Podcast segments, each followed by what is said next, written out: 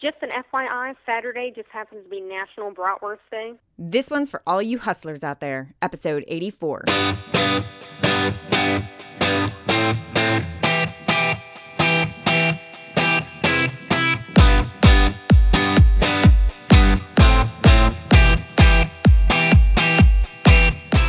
What's up, ladies? Welcome to the Biz Women Rock podcast. I'm your host, Katie Krimitsos and I currently have two little birds fighting on my leg. you can hear. The point of this podcast is to be able to bring you great business stories from women all over the world in so many different industries so that you can learn from their business journeys. Now, we have been celebrating Shark Week all week long by featuring women of Shark Tank. And I want to personally thank you for participating in our entire Shark Week Shark Tank of Biz Women Rock selfie campaign. It has been so much fun, and I have loved seeing the very creative selfies I've been seeing everywhere with all this great artwork. So, thank you so much for participating and being a huge catalyst for getting these great stories about these women out to the entire world. You totally rock. If you still want to download some graphics and get on the tail end of this, just go to bizwomenrock.com. There's no better way that I could end this week than with the story that you're about to hear from our guest today. Her name is Julie Busha, and she's the owner of a company called Slawsa. It's a new condiment. It's the combination of a cabbage plus a salsa and she is somebody who I would say has like the perfect resume for being on Shark Tank, who you would think would get this amazing deal. And what happened next is pretty incredible. So you're gonna hear her story. What you're going to be blown away by is the hustle that this woman has and the marketing expertise that she has. So hold on to your earbuds. This one's a scorcher. Julie, thank you so much for being on the show. No, thank you, Katie. So I, you and I have a hard time actually like pressing the record button because we were chatting the whole time. um, I am so fascinated by your story. Um, definitely from the larger scope of the incredible company that you've built with Slawsa, um, the hustle that you have had behind this product and getting it out there, and obviously your you know appearance on Shark Tank and everything that encompasses. So I really would like to so that people can really get to know a little bit about what kind of you know education and business education you come with. Can you start by telling me a little bit about your experience with NASCAR before and some of the business things that you really learned there? Sure, and and I I did obviously tell this to all the sharks. Um, wish it had made the edit, but it didn't. Um, before launching my business, I spent over a decade working in um, in marketing within NASCAR, which is if you know for a marketer, that's the sport you want to work in um, because they set the standard for how marketing is done across all sports properties nowadays. Um, but uh, started working, actually, I was recruited out of college by IMG, International Management Group, uh, in 2000. Uh, worked on the agency side, so we represented sponsors within the sport. Uh, by 2007, uh, of the NASCAR drivers, Bobby Labonte, who I had worked with during my time working on behalf of General Mills, asked if I, myself, and another gentleman who actually did PR, he worked for a competing agency, asked if we would leave our companies and um, help him build his company. So, you know, here's the girl in her late 20s, I guess, and um, another guy, and I think Jeff was only a few years older than me, about 30, um, to to be asked to to to build a company was was awesome um, and to have the confidence of a, professional athlete was great. Um, and it was a lot of work. So, you know, for three years I was director of marketing uh, for the agency owned by Bobby. And um, fortunately, during all of my time in NASCAR, I was able to work with General Mills for nine and a half years. Little did I know that the knowledge I absorbed just working with them as a company, either with their food service division, with their probably dozens of brands over the years. The the motorsports division, their marketing, their their sales reps spread out all over the country. All of that knowledge that I absorbed is pretty handy today. Yeah, no so, kidding. Let me ask you this because in working with such big brands like NASCAR and General Mills, um, and then you know ha- having a small business now yourself, can you maybe discuss some things that you learned back then as far as how big business really um, kind of their attitude towards marketing versus what small businesses tend to do and what do they do that's different that is really powerful that maybe not all small businesses really see at, as a small business well, I think the one thing that is so beneficial with a, a big company like a General Mills is the resources and then the financials. Um, especially the CPG grocery industry, which is what I'm in. Um, a CPG is a consumer uh, products good. It's it's basically a product that you buy over and over again. It's not like you're buying a car once every five to ten years. It's something that you're going to hit every month at the grocery store. You, you know, it it's an industry based off of very high volumes and very low margins. Um, so I think, you know, obviously when a, a, a big corporation is launching a CPG brand, in marketing alone, they're going to put in 10, 20 million dollars to launch a brand and to hope that it goes. Um, obviously, I don't have that kind of money, I wish I did, but uh, but we I think the little guy uh, when you're launching a CPG brand, you've got to be extremely strategic and extremely tight on making sure that you know what your marketing dollar allocation is for every unit you need to sell. Um, so, for example, if um, if you make if you sell a, a product and you make a dollar on it, your marketing probably for the first couple years, you need you really need to be spending 100% of your profits back into marketing. Now, after you take out transportation costs and and you know just general overhead costs, warehousing, things like that, you could be maybe 75 cents of that is your profits. Um, so if you want to sell 100 items, then you need to spend $75 to do that. And I think it's being very, very strict on your marketing spend, no matter where you spend it, whether you spend it in radio, whether you spend it, um, you know, by shipping products off to bloggers, whether you, um, whether you get creative. Hopefully, you're doing a lot of social media stuff. That's not going to cost a lot, but you need to know what your marketing number is so you get an equal return on your investment each and every time.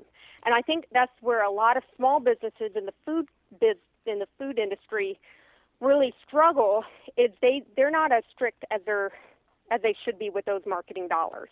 Um, they could be overspending on they you know demoing is a great thing to do, but when you hire a demo agency and you see how many units that little old lady sells in the grocery store for the money that you spent, you realize you've lost dollars.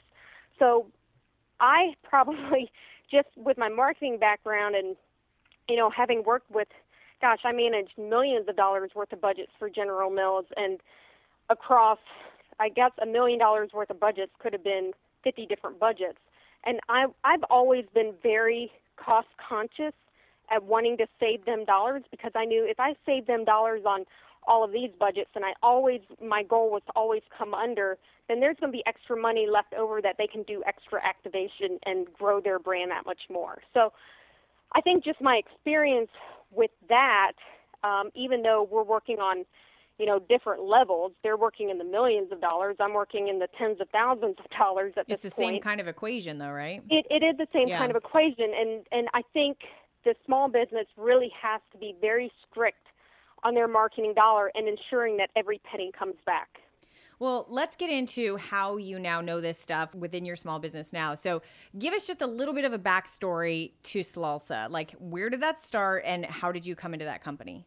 Right. Um, well, it, it did start off um, as a, a, family recipe of a former partner's deceased mother. Um, and, uh, you know, it, it became a 50 50 partnership. And uh, at the point that we were in about 4,200 stores nationwide, he asked that I buy him out. Now that's a double-edged sword because I know how much work and effort I put into doing that, and and now I have to agree to buy someone out with my own savings. But at the same time, what a great opportunity um, that I can own 100% of something that I felt like I put 100% of effort into. So, um, you know,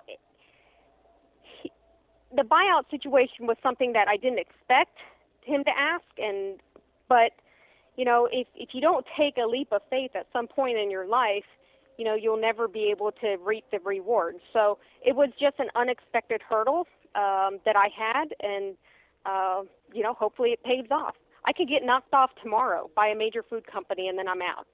So, so it so it is very much a risk. But uh, Slawsa, we launched in our first retail stores in late 2011, and then by the time we aired on Shark Tank in November 15th of 2013, season five, uh, we were in 5,200 stores in the U.S. and Canada.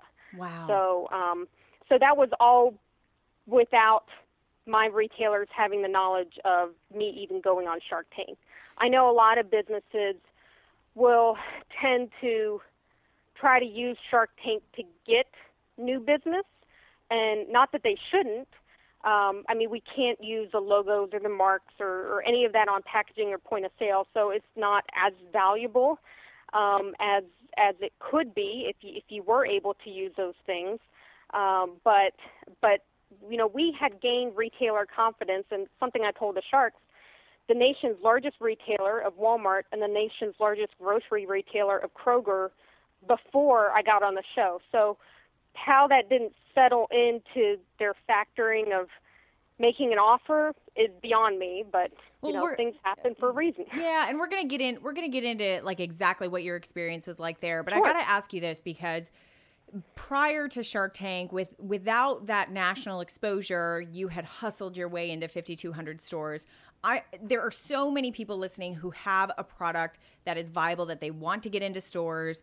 Can you give us? I- I know you said on the show like, oh, I go and meet everyone, but can you give us like some real like strategies like what did you really do to get that president to shake your hand and put it in the stores like what what were some of the most effective strategies that you used that actually got you onto the shelf Sure. I think the one of the biggest misconceptions from like if someone's launching a jam, a, a, brand of jam or a homemade product or a, food product like mi- mine, is when they walk into the grocery retailer, they're saying, "Hey, we've got better flavor than all the other products that you have on the shelf. Taste it. Isn't it great? You need to buy it. We even have a decent price on it, so you know it's a fair price."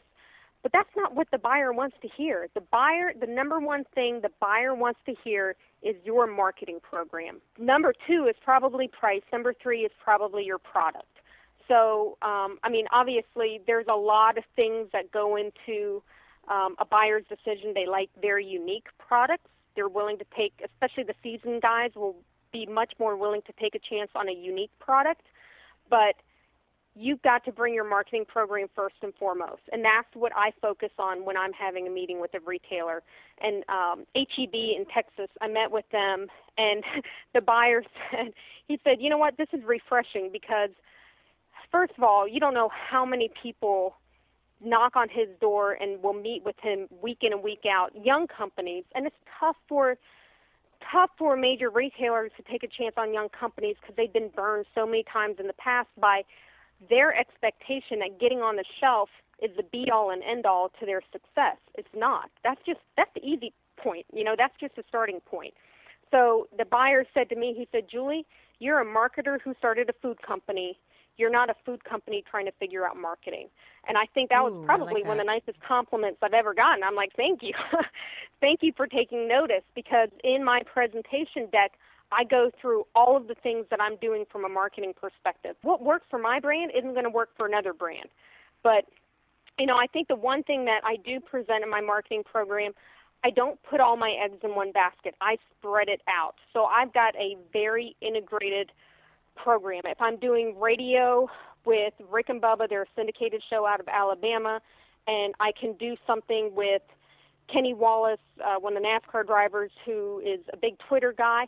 If I can try to integrate Kenny to call into the Rick and Bubba show and do things that kind of combined efforts, um, then I'm going to do things like that. Uh, you know, if if I can do something with blogging groups, with uh, blogging networks, or or magazines, any way I can integrate one thing I'm doing in with marketing with another thing, it's going to make the whole program that much stronger. I love that. And the reason why every retailer is saying, "Yay, this is so refreshing," is because you know, usually they have someone coming to them saying, like, relying on that retailer, relying on that store Right. to do the sale for them. And No, what yeah. they ideally want is for you, the company, to go out and do so much great marketing that people are coming in demanding that product and it's flying off the shelf. Right. Right. Got it. And remember, the buyer's job is to sell more product in his or her category. So if they don't see that you've got a product that can incrementally increase sales in that relish category or whatever category you're going after, then why would they take something off the shelf that's already doing okay in exchange for something that they don't know about? So let's now kind of twist into the actual Shark Tank experience. So, one of the Sure. things that I'm always curious about is what was your process of actually getting on the show and why do you think that they chose you? Sure. Well, just to tell you, I'm a season four reject. Um, I applied uh, with my partner just online, season four, got through the video process, did a few um, interviews on the phone, and then I never heard back from them again.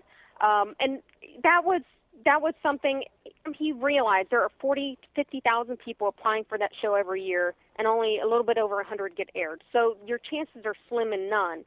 But if you don't play, you can't win. So um, you know that it didn't work out for us for season four, and then the whole buyout happened. You know, my partner requested that I buy him out.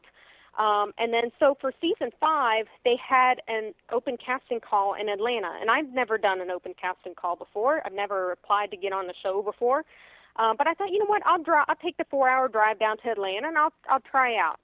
So I did that. Um, and I waited in line, you know, with all the other cattle waiting in line for the cattle call.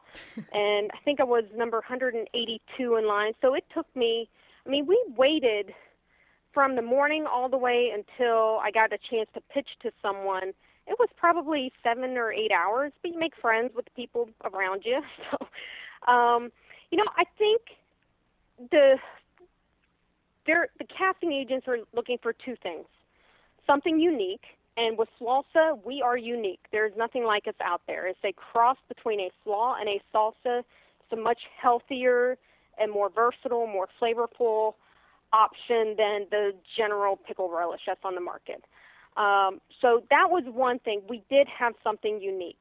If you have, uh, you know, a peanut butter or honey or or some of the other items that might have been on the show, I think it's probably more about the person at that point because for example, the honeys, there are flavored honeys out there. There's there's two manufacturers in my state alone um, that have flavored honeys, but I think Henry got on because he was a he was a kid and he had a really good story.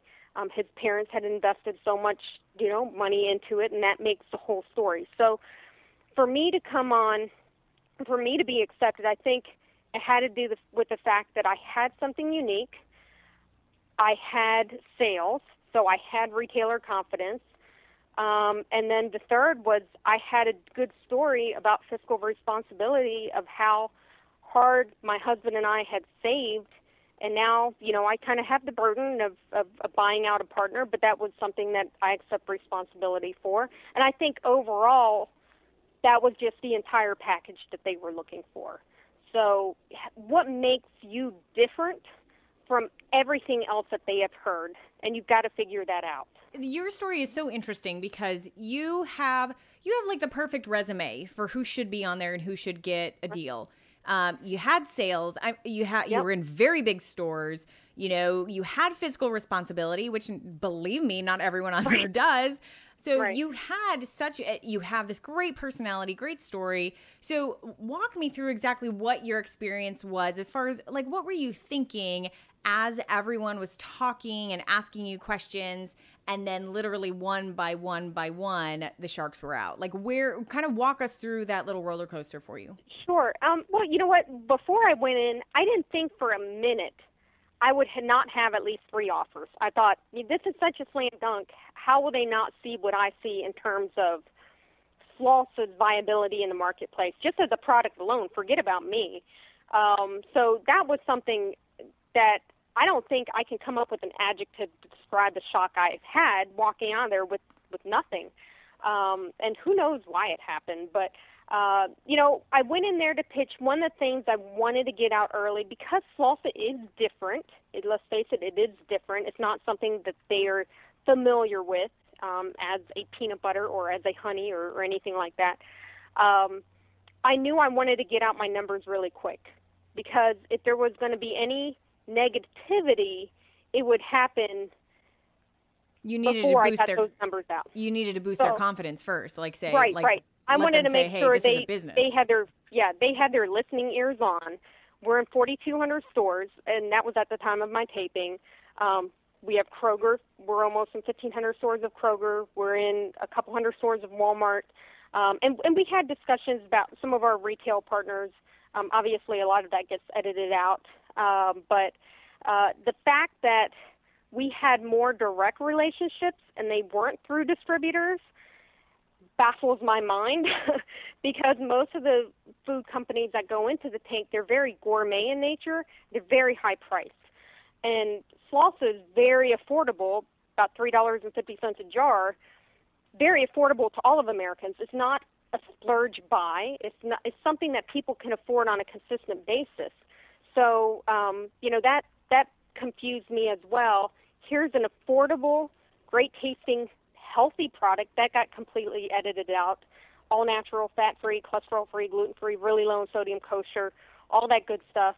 Um, how we had something that was potentially a game changer to the category as a whole and you know i haven't a clue um, of, of of why they just they just weren't into it Now you you really your last statement before leaving was, you know, I'm going to make you all regret this. In a very respect you were very respectful about it. You were like, Right, "Hey, right. I you know, I appreciate you let me be here, but I'm going to make you all regret this." So, and they uh, probably more than any other one that I've seen, they were super respectful of you. Like even though none of them actually took you up on the offer and none of them actually really engaged with you in a negotiation at all. They Right. they were very respectful of what you had done. Did what kind of effect did that have on you? Because that had to make you feel. I know you're confident and like, hey, I know I can hustle this into stores, but you know you have very very um, seasoned investors and business people sitting across from you, telling you like, hey, really great job. So what kind of effect did that Right. have on you?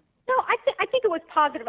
Obviously, Mark had, and I couldn't hear what he said when he left, when I started leaving the room. Um, but I obviously heard what he said when I was still standing in there, and that was that was very, you know, very kind words of him to say of me and, and how I ran the business and, um, you know, my responsibility. Uh, it, I, I didn't really get a lot of negativity in the room at all. So, um, you know, to, to get the edit I received was not a huge surprise. Um, of course, there were things that were left out that I wish would have made it in. Um, but yeah, you, I kind of wonder if, you know, maybe some of the food companies, and I know Daymond, to this day, I don't know that he's even invested in the CPG grocery business. Um, you know, and I think they do want to invest in items that they feel that they can have an immediate impact on. So Lori wants something to get on a QVC, and and an affordable product in grocery stores is not that item, just because shipping would would kill all the margins on that. Um, Do you think you do you think you would have gotten a deal with Barbara if she were on? you know, I th- I I think I would have probably had the best chance with her. Um, and and Mark usually doesn't do a lot of food company investments unless he's in on the deal with Barbara. Um, you know, I thought that uh, Mark would have seen. He knows that food service is not a money making opportunity, and that is like for example, Slawsa has a huge opportunity, and, and we'll be getting into more concessionary venues as we move forward. But even though it's not a very profitable sector of the business, it is a great marketing program. We're going to be offered Slawsa into Kansas Speedway this fall and hopefully a lot more tracks in 2015 on the condiment table in concessions where we can expose 15, 10, 15,000 new people to try our product for the very first time at those venues. So it's a great marketing tool to drive the sales at retail. And how they didn't see that that is a big sector of the business, not from a profitability standpoint, but from a marketing standpoint, is something that I guess they just they just didn't get. Um, Kevin, you know, he stayed in until the end, but earlier in our conversations, you know, I think he asked about um, do I pay my former partner royalty? And I said that I did, but it was over a term. I would never ever do a royalty in perpetuity deal, not on a high volume, low bar- margin business like CPG grocery. I think he was sitting there at the end trying to figure out how can I do a deal with her, but try to get her to accept a royalty deal. And we already had that discussion before, and I think he just figured it wasn't going to happen. Did you have like a viewing party? Like, what was the reception for you in your hometown? Well, you know, I purposely didn't want a viewing party because I knew I was going to be on the computer working and on Facebook and Twitter and emails and tweets. And, and thank God I was because Lisa Lillien of uh, Hungry Girl reached out to us on Twitter and we saw her tweet, and same with Melissa d'Arabian with the Food Network. And I said, Very hey, cool. can I get you some samples? Sent them samples. Melissa's been so kind. Um, we had a full page editorial in the June issue of the U.S. Airways magazine. She was kind enough to give us a quote. Again, we don't sponsor her. She just loves the product so much. Lisa Lillien named Slawsa for Hungry Girl. She has a, a she has uh, newsletters that go out every day of the week. I think five five days a week, and she named Slawsa one of her top favorite condiments. Uh, top five favorite condiments. She named in another newsletter um, uh, top new healthy food item of 2013. That was like December, and then she she gave us another you know calling, and every time she would post that, we would see an upscale of business uh, just just because of her kindness of posting it. Again, we don't sponsor her, but she loved our product so much that she wanted to get out the word. So, you know, you miss opportunities like that if you're not on Facebook and Twitter the night of the show. So, um, actually, I didn't even get a chance to watch it well until we taped it, and I watched it kind of between the East Coast and West Coast airing. That is funny. so, um, so yeah, I mean, uh, people, and that's the funny thing. Some retailers are a little starstruck, and I'm thinking, you know, I put my pants on one leg at a time. I really, you know, I haven't really changed, um, but. Uh, some some people think you're a celebrity, but I'm like, yeah, no, I don't think I am. What are some of the other effects that being on the show and the exposure from the show have given to you? Uh, you know, I'm I'm very blessed to have been on the show, and if given the opportunity to do it again, I do it in a heartbeat. I think it's been mostly positive. Of course, you know, when you're at a festival or you're sampling or you're doing something, um, and someone recognizes that you've been on Shark Tank, whether they someone else next to them says, "Hey, she was on Shark Tank," and the very first question you get asked is, "Who did a deal with you?" And then when you say, "Well, I didn't get a deal," but they were very nice to me, they look at you kind of funny as if there must be something wrong with you or something wrong with your business.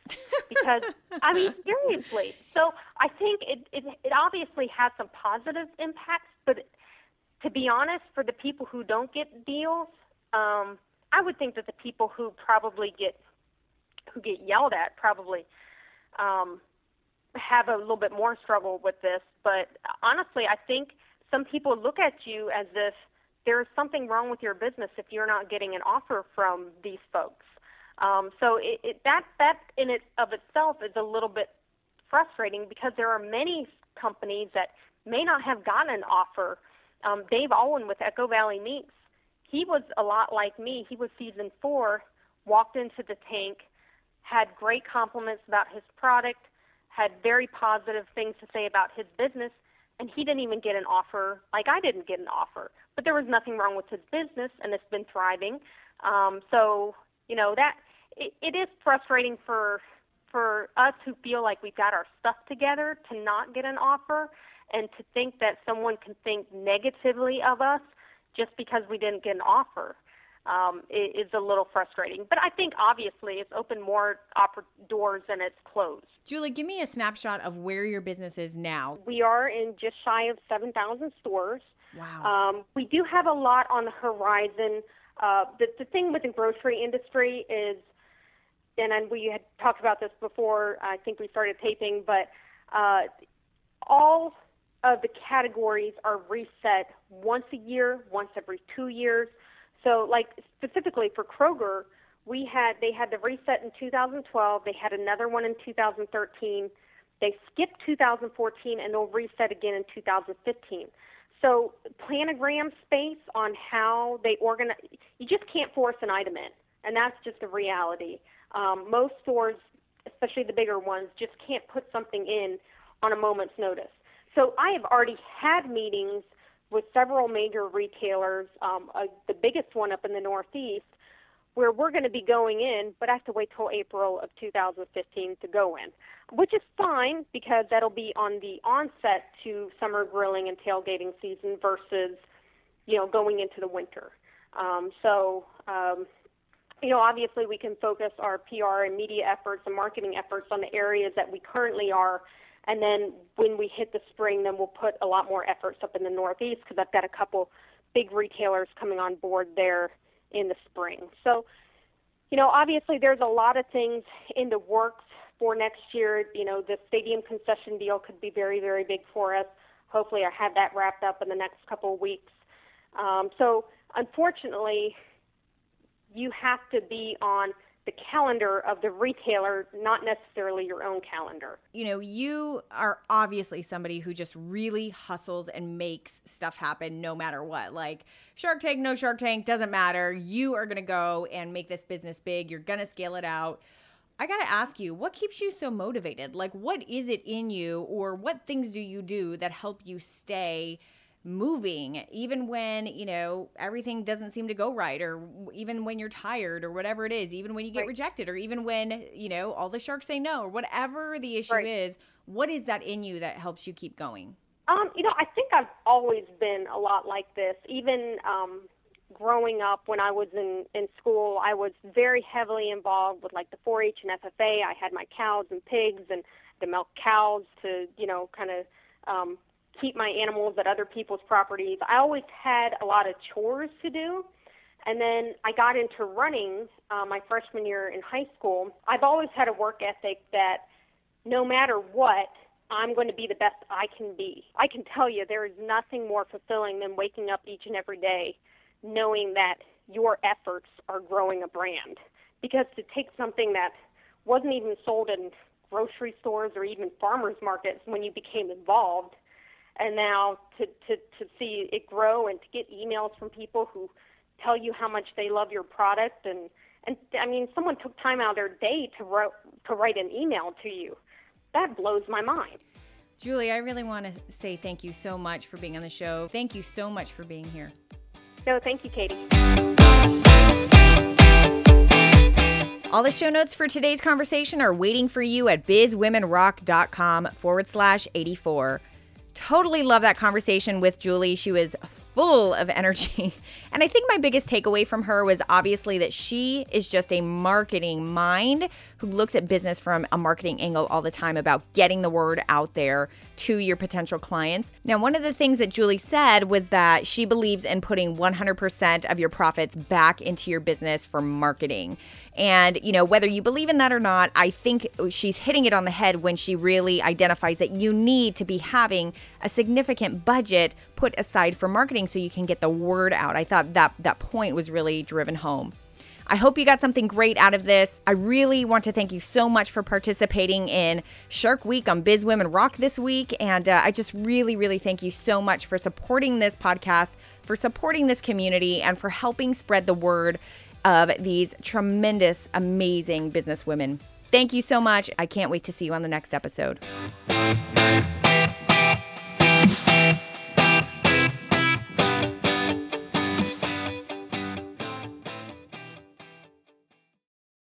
Yes, I did have my birds running all over me while I was recording this intro and outro today. I can't help it. They love hanging out with me and they're so cute.